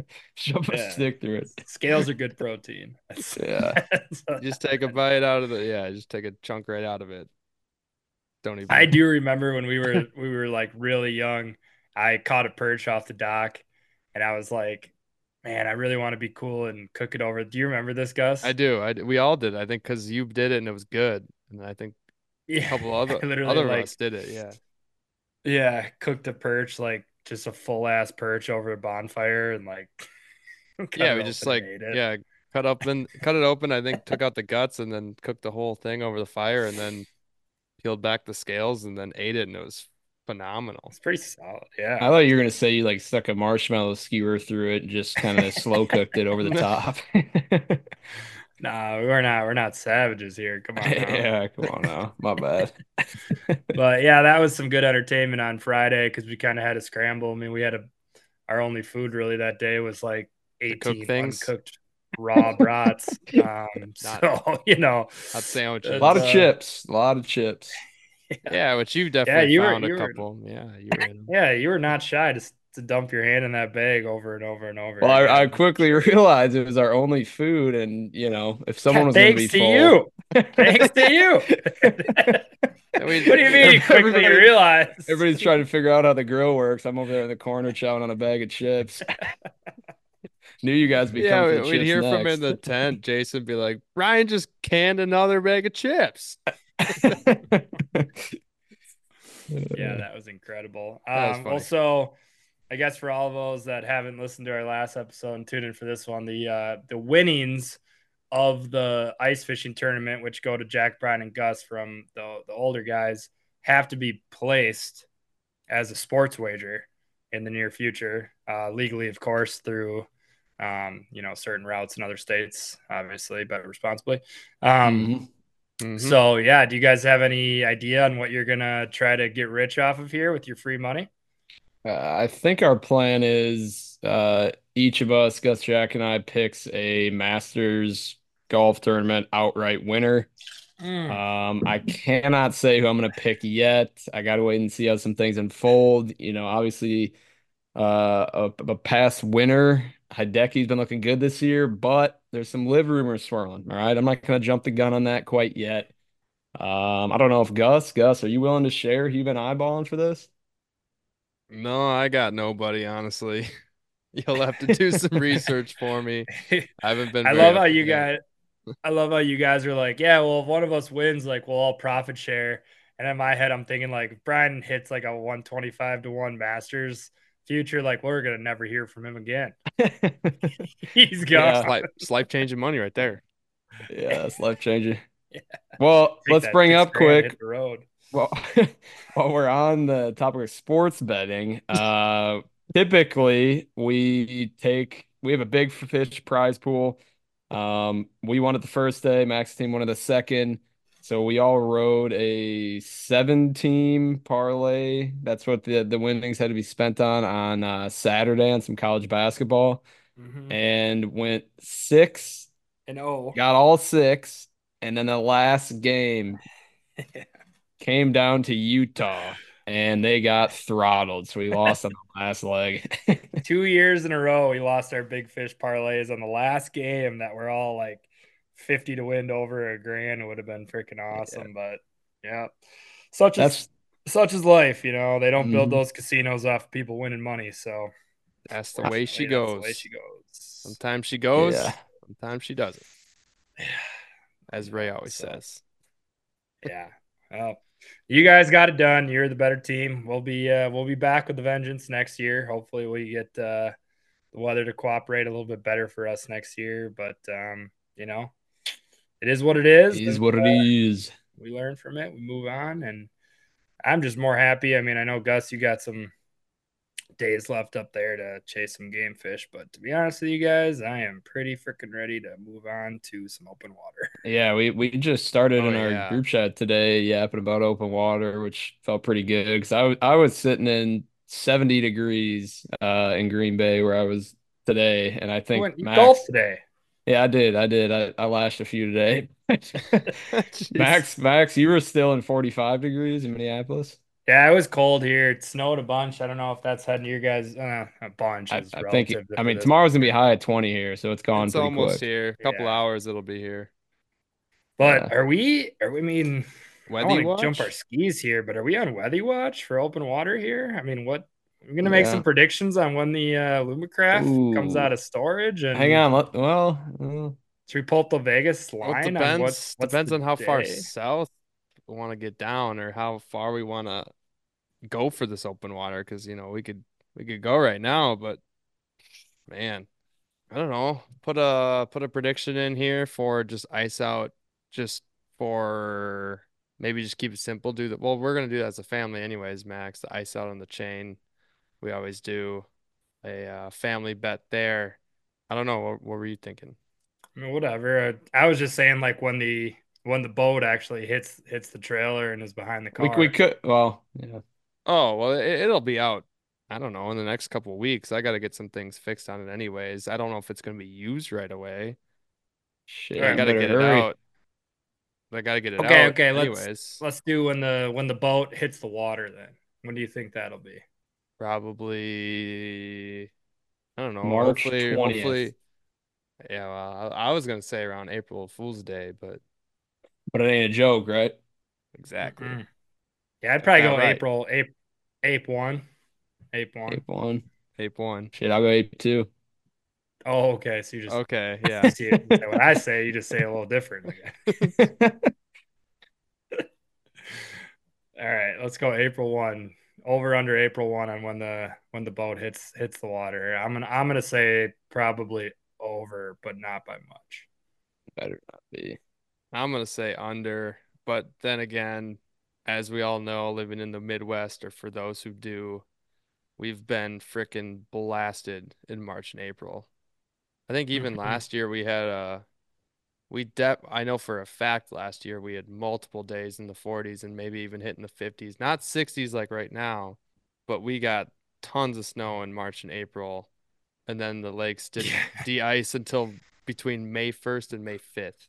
Yeah, it was gnarly. So, we had a gnarly winter though last year. I mean, I mean, I, yeah, I feel like there's been I mean, this kind of crazy reaction to this winter. Like, this is the new normal. I mean, just last year we had ice out super late, so I feel like I mean, it's kind of how it ebb and flows. If you look at like a two week extended in Eagle River, yeah, you have a little bit of cold front the next few days, but then after that, I mean, it's almost in the 50s every day. That following week, it's like a high of 45, but your lows are in the high 20s, which is good. So I don't know. I think ice is just gonna be chipping yeah. away for the next two weeks. Those lows need to be above freezing, and we just need longer days, which is just calendar date type stuff. So it's coming. It's kind of just is what it is. Like we're still gonna have plenty of good ice for a little bit. It's gonna 55s get... this weekend. Yeah. Yeah, I'm gonna I'm gonna get out as much as I can. I agree with you, Max. I'm pretty much kind of over this ice season, but I mean, if I'm gonna if I'm just gonna do anything to do anything, I might as well just go out each night I can and go after a big walleye. That's pretty much all I have on my mind. I'm kind of over the whole panfish chasing. We didn't really do like any of that this year.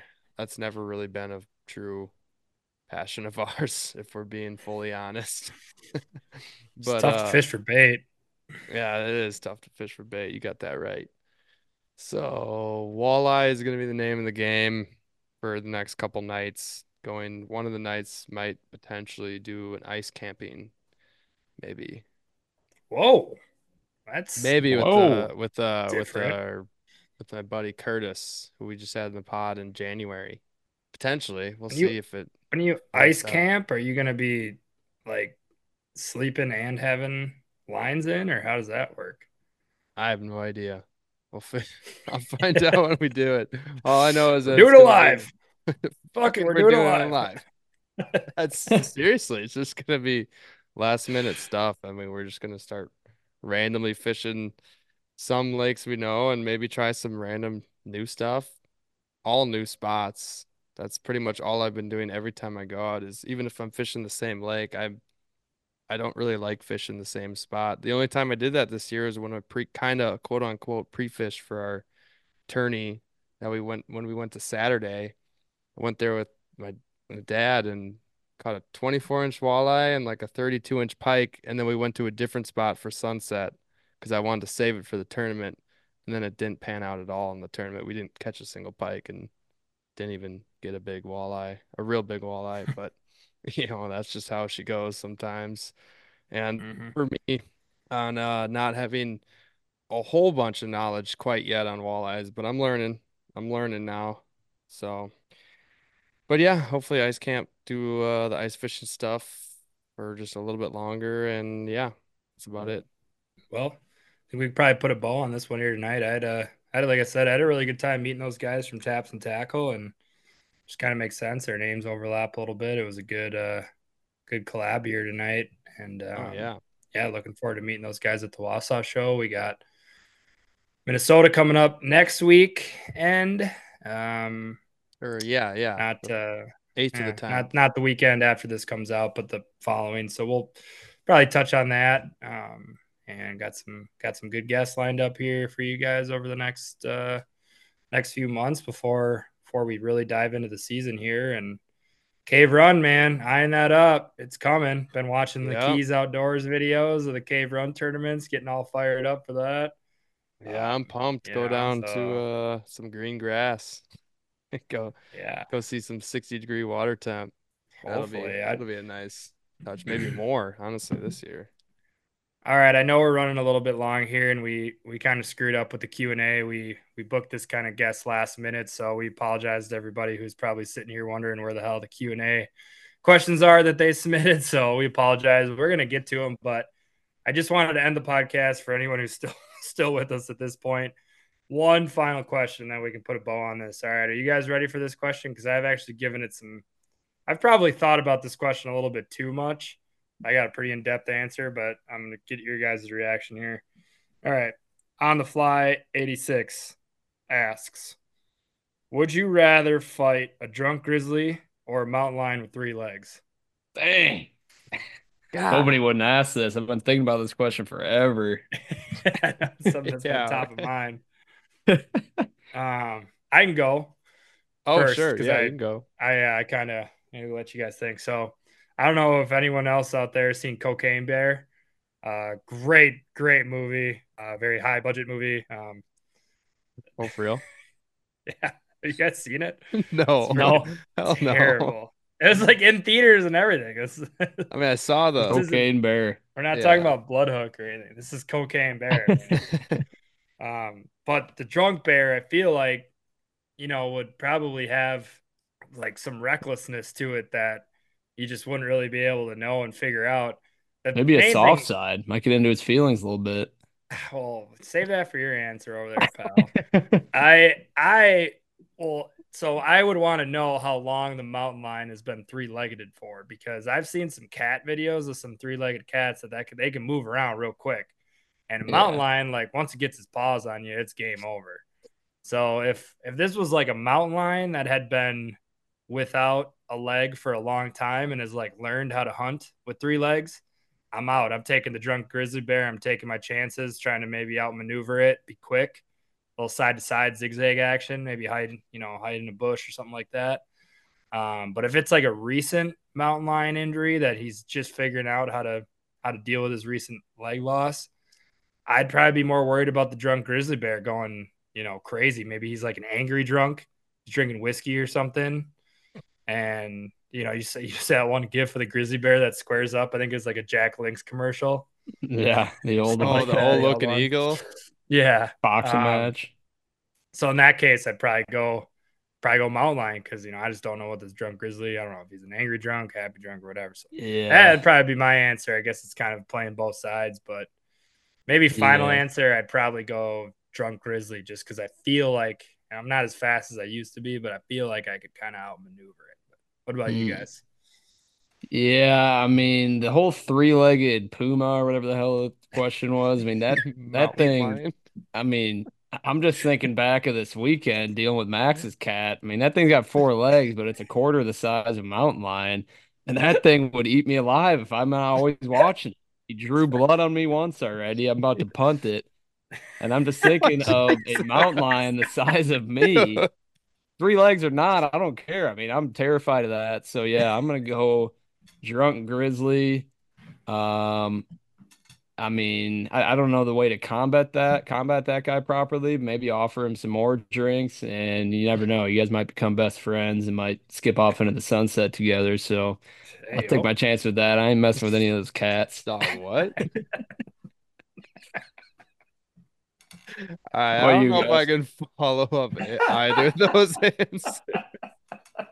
this was ridiculous, dude skip off into the sunset with a grizzly bear? Dude, what? I mean, oh, you get them drunk enough, you might become best friends. You never know. Uh, that's you don't. Sk- I don't skip with my best friends, dude. just a saying, guys. Is it though? Got something to say, dog? Guys, can you Photoshop me and a bear skipping off into the sunset? Arms around each other. New merch the, drop. New merch, new merch. drop. one of the listeners that actually listens to the end will do that. And then any, yeah. to any of the new listeners, very sorry. Poorly normally, made. I'm normally we do talk about like fishing ish stuff, but this is a very solid question. By uh, you said was it sent by on the fly? Yeah, yeah. I think that's uh Kyle Weeks, who I, I just met at the Road Rules event. He's down there in uh in Mosinee. But uh, that I don't know if I.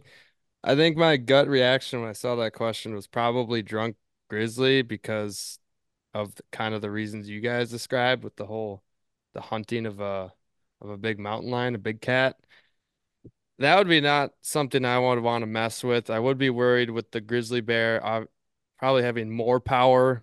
If it does land one on you, you're screwed. Mm-hmm. mm-hmm. Um, mm-hmm for sure, for sure. That's that's that's that's a big one to me, but I, I think I could yeah. evade the grizzly a lot better.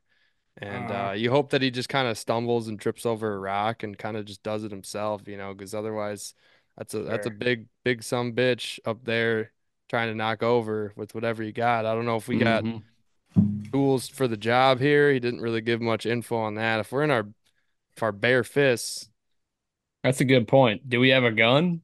No, dude. Oh, okay, it's either or. Do we have any defense mechanisms? Oh my God. Bare hands.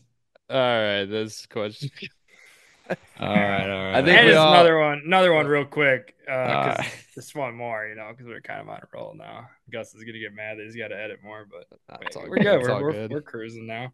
It's only just one more because I I think the answer is uh, quick. It's Zach from MTG on Instagram asks, does wearing jeans increase catches? And Brian, I know you wanted to sp- speak on this for a while now. That I think you're just ready to put a kibosh to this, right? I mean, you've been labeled as this weird jean guy. Yeah, and, I mean, uh, you want to speak on that? I made, you know, I I shouldn't have made the comment when I did. I think I think it painted a false picture of myself. I mean, when was the last time you guys saw me in a pair of blue jeans? Probably been a minute. Probably been a minute. Can't remember the last time. Definitely not fishing. no, no, I, I, it's usually not my pick. I'm usually a sweatpant guy in the boat, shorts guy in the boat. Um, but I feel like I'm obligated to try out a pair of jeans this year and report back with the uh, outcomes. Fair they enough. do work. Can confirm. I do have Mhm. a picture of a muskie or two in jeans. Hmm. And I myself don't wear jeans all that often as well. What about a jean jacket? I don't know if that's been done too often. The range of motion just isn't there, but Yeah, that's true. You couldn't hook, that's for sure. the fig People eights used just might not be big enough. Pe- people used to musky fish in like freaking like suits back in the day. Yeah. Do you Well, see that the was- picture of like yeah. the women wearing like blouses? Yeah, those people were never comfortable. They were always just wearing some foolish stuff. Like they never just relaxed, took a day Like- off. 82 degrees and you're out there and you're Yeah, you your know. blouse and whole shebang. Like buttoned up three piece suit out there musky Yeah. fishing. Like, ah, Yeah, that's frick- crazy. They didn't like showing skin. It's a damn shame. Damn shame. Ryan, what what are you drinking tonight, dog? You got anything? Is it just water again this week? Yeah, I'm just in the water right now. Ain't no way. You drinking that city water, boy? Yeah, some of that Kaukauna water, man. I'm That's telling you, it didn't taste right. Comment. All right, for anyone who who wants to score some major bonus points, if they get any Photoshop skills and can Photoshop Brian and a grizzly bear skipping off into the woods with each other, that would be greatly appreciated. Drunk grizzly bear. Make me laugh very hard. I would enjoy that too. All right, put a bow on the Q and A. We'll touch it back on it uh, next week. yeah, sorry we had to cherry pick there for the uh for the good ones. They're all good, Gus. They're all Yeah, I know, ones. I know. I'm just joking. Yeah. I'm Just joking. Yeah, we'll All get right. back to the Q and A. Sorry about that this week. We uh like Max said, we got the taps and tackle crew on last minute between us putting the Q and A up and recording. So we wanted to kind of highlight them more so than just some Q and A because before that we were just gonna have just us three, but we really enjoyed that. Stop stop in if you're in the Stevens Point area, stop in if you're at the Wausau show. Um, and before we sign off here, I just want to touch on, and I will again next week, that at the Minnesota Muskie Expo, I'm going to be mainly working in the Team Rhino Outdoors booth. So I will be more in a planted location. If you want to come find me, I will have hats there. Uh, Jeff over there at TO, TRO has been grateful enough to keep some of our merch there at his booth. We got a little running joke because he's got the Backlash podcast. We got the Muskies on Tap podcast, seeing who can sell more merch. And Jeff just sent me a picture of uh, Backlash hoodies. He got more of them in. And he says, "Take that." and I've been leaving a bunch of Muskies on Tap stickers planted around his booth, and he's been finding them. oh wait, shoot! I shouldn't have said that live on the pod. That's all right. He ain't, he ain't listening right now. No, it's all in good fun, Jeff. I that was uh if some people saw the stickers, I was planting Muskies on tap stickers all around the show.